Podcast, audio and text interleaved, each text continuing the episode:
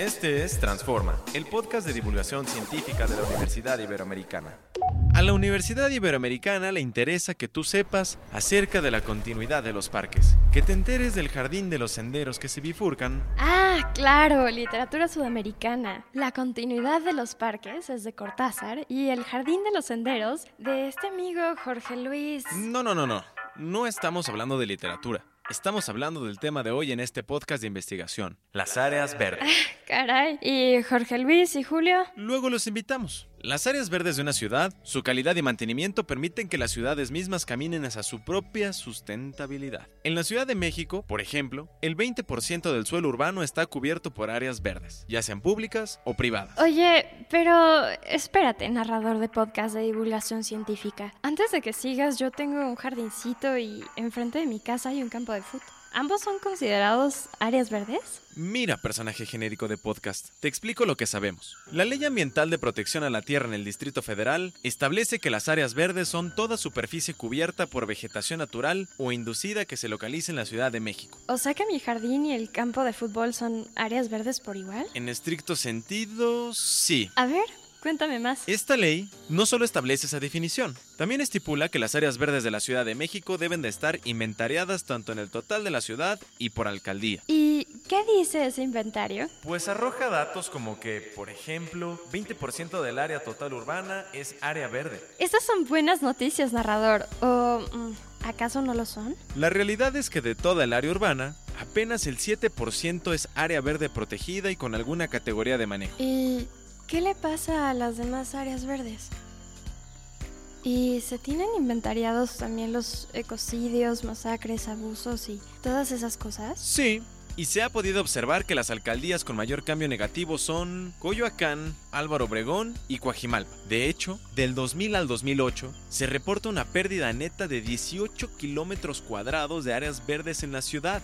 Así es, en tan solo 8 años. ¿18 kilómetros cuadrados es mucho? Pues como 35 mil canchas de básquetbol o un millón de espacios de estacionamiento. No, pues sí es un buen. ¿Y quién le tiene el ojo puesto a esta alarmante situación? Ni más ni menos que el doctor Juan Manuel Núñez. Él tiene clarita la situación. Doctor Núñez, ¿cuál es el impacto de las pérdidas de las áreas verdes en la Ciudad de México? Las áreas verdes en la Ciudad de México tienen como unos 20 años. De esa fecha más o menos data, pero de principios del 2000, eh, trata el primer estudio que se hizo sobre un inventario general de áreas verdes, en el cual yo tuve como la oportunidad de participar cuando era muy pequeño, digamos como trabajando en, como en la parte de producción de la información, pero a partir de ahí la verdad es que me ha interesado el tema y esta publicación de la que haces referencia es un estudio que justo hace una comparativa entre los tres inventarios de áreas verdes que tiene o con los que cuenta esta ciudad. Creo que hay como dos grandes hallazgos, más allá de, digamos, dar cuenta de que la ciudad tiene información disponible sobre la evolución de las áreas verdes. Pero digamos que uno de los principales hallazgos tiene que ver con que si bien estamos en un porcentaje por lo menos suficiente de áreas verdes por habitante y de los beneficios que eso implica, la distribución de las áreas verdes sigue siendo un tema pendiente porque hay alcaldías y con algunas colonias en particular que tienen un porcentaje muy alto de áreas verdes, ¿no? Es decir, eh, casi el centenar de metros cuadrados por habitante, mientras que sigue habiendo otras áreas, sobre todo al oriente de la ciudad, que tienen un porcentaje muy pequeño, muy por debajo de lo mínimo recomendable que es entre los 9 y los 16 metros cuadrados por habitante. Hay alcaldías en particular que están por debajo de ese nivel, Iztapalapa, Iztacalco puede ser alguno de ellos, y hay colonias dentro de esas alcaldías que tienen menos de un metro cuadrado por habitante. Entonces, ese es un primer, digamos, como gran hallazgo que este, en términos generales, si uno hace el promedio para toda la ciudad, el porcentaje es adecuado, por lo menos, digamos, en el rango mínimo, pero adecuado. Pero si uno se fija en ciertas alcaldías, digamos que ahí hay como unos temas pendientes. Ese es por un lado. Por el otro, eh, si bien es cierto que incluso hemos a lo largo de estos 20 años construido nuevas áreas verdes, eh, tenemos una ley que ha mejorado su protección, tenemos digamos el impulso de la ciudad por dotar de áreas verdes y infraestructura verde a la ciudad, hay un tema que tiene que ver con las áreas que no están, digamos, bajo estos esquemas de protección de áreas verdes en diferentes categorías, parques, áreas voluntarias de conservación, áreas destinadas a la conservación, parques naturales, digamos, ciertas zonas como por ejemplo Chapultepec o el Bosque de Aragón, digamos que tienen una categoría importante. El resto, digamos, de las áreas verdes, que sobre todo las que están en la vía pública, son las que con mayor tasa hemos perdido. Es decir, la pérdida que logramos identificar ocurre esencialmente en, digamos, la vegetación que está en los frentes de manzana o al interior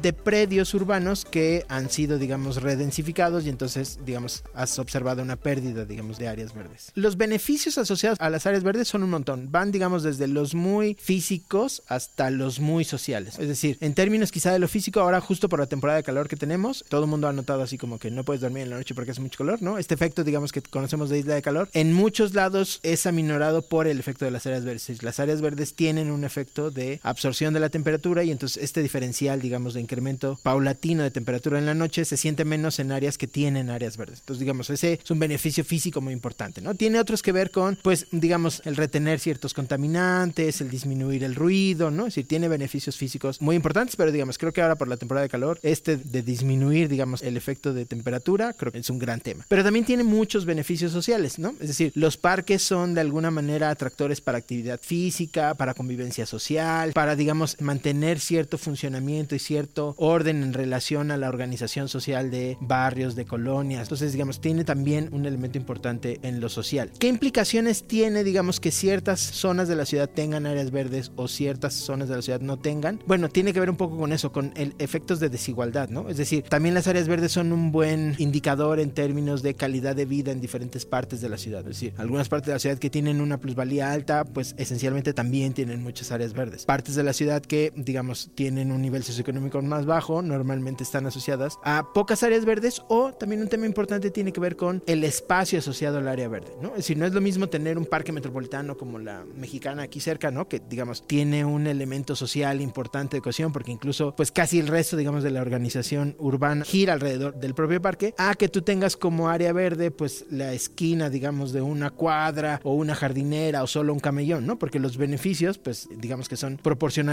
al tamaño del área, ¿no? Entonces, si yo tengo cerca de mi lugar de vivienda áreas verdes, pero son muy pequeñas, pues digamos, los beneficios no son tan claros como cuando tengo parques, digamos, de escala barrial o parques aún más grandes metropolitanos, ¿no? ¿Cuál es la diferencia entre las áreas verdes arboladas y de pastos y arbustos? Digamos que en términos generales las áreas verdes como concepto tienen beneficios para toda la ciudadanía. Claro que es distinto que tú tengas acceso en el espacio privado a un jardín de 30, 40 metros cuadrados o a que solamente puedas disponer de cierta área verde como espacio público. Pero digamos, ciertos beneficios, por ejemplo, de los que hablábamos de disminuir la diferencia de temperatura, contaminantes, ruido, polvo, pues en general no distinguen mucho entre si el área verde es urbana privada o urbana pública o periurbana, ¿no? En realidad, digamos, los beneficios son acumulados. Pero, digamos, que la ciudad o que el gobierno de la ciudad impulse la creación de nuevas áreas verdes, tiene la misión muy particular justo de ir resarciendo estos temas, ¿no? Es decir, en esta administración en particular, ¿no? Las nuevas áreas verdes que se han construido justo han sucedido en estos sitios donde tenemos un menor porcentaje de áreas verdes y eso, digamos, es una labor propia que le toca al gobierno. El tema con las áreas verdes informales o privadas, ¿no? Digamos, es que no hay una regulación tan clara en términos de lo que se puede o no se puede hacer. Quizá el caso más emblemático en los últimos años fue Torre Mítica. Hicieron una torre enorme de departamentos y eso implicó el derribo de árboles en la vía pública sin mayor consecuencia que pues una pequeña multa o resarcir porque la torre está ahí y los árboles ya no están. Digamos, buena parte de lo que se ha perdido como áreas verdes tiene que ver esencialmente con el cambio de uso de suelo o con mayor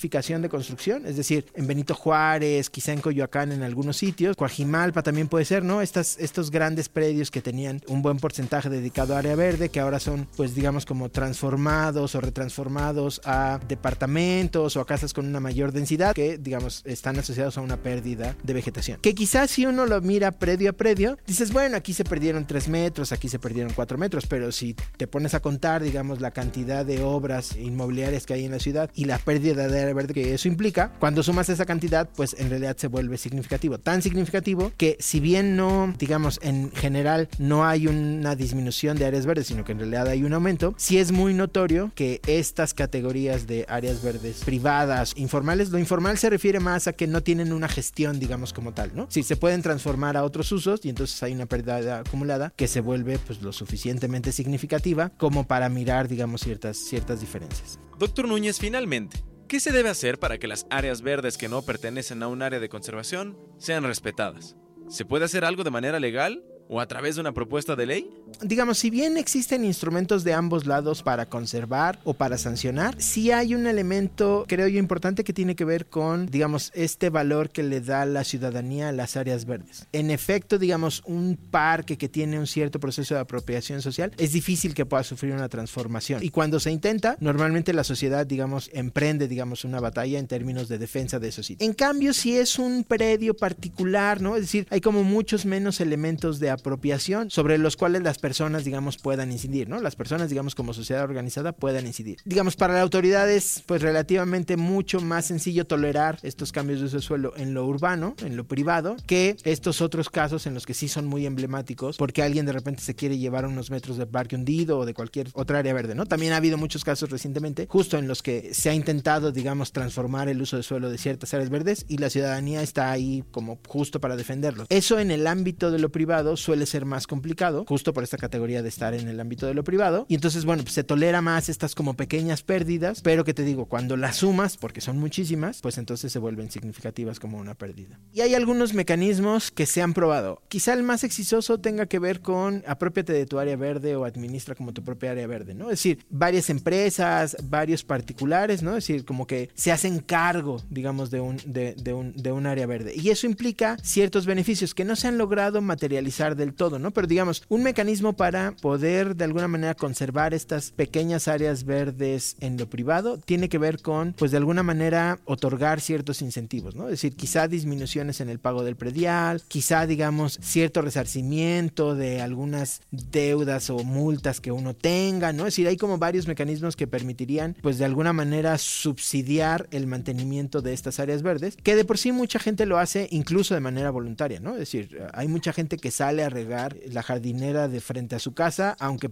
estrictamente forma parte del espacio público, ¿no? Pero como está frente de su casa, pues digamos, alguien incluso dedica agua de su cuenta de agua a regar esas áreas verdes. Entonces, esos esquemas como mucho más, digamos, de eh, beneficios directos pueden ser de alguna manera un buen incentivo. Más que pensar en una ley, digamos, que gestione específicamente. Eso sucede quizá ahora, por ejemplo, el tema de huertos. El tema de huertos sí ha sido un caso muy particular en el que hay ciertos privados que de alguna manera ofrecen espacio público propio, ¿no? Como acceso a la ciudadanía a partir de un huerto, ¿no? Huerto Roma quizás es el caso más conocido por ahora, es decir, hay, pero hay muchas iniciativas de actores privados que ponen a disposición áreas dedicadas a huertos para, digamos, el resto de la ciudadanía. Y ahí sí que hay una ley que los regula, que incluso permite, digamos, hacer transferencia de recursos, otorgar, digamos, como ciertos beneficios, pero es ahora, por ahora es exclusivamente en huertos urbanos porque además tienen, pues digamos, otro componente particular que es esto de la producción de alimentos. Ahí lo tienes, personaje genérico de podcast.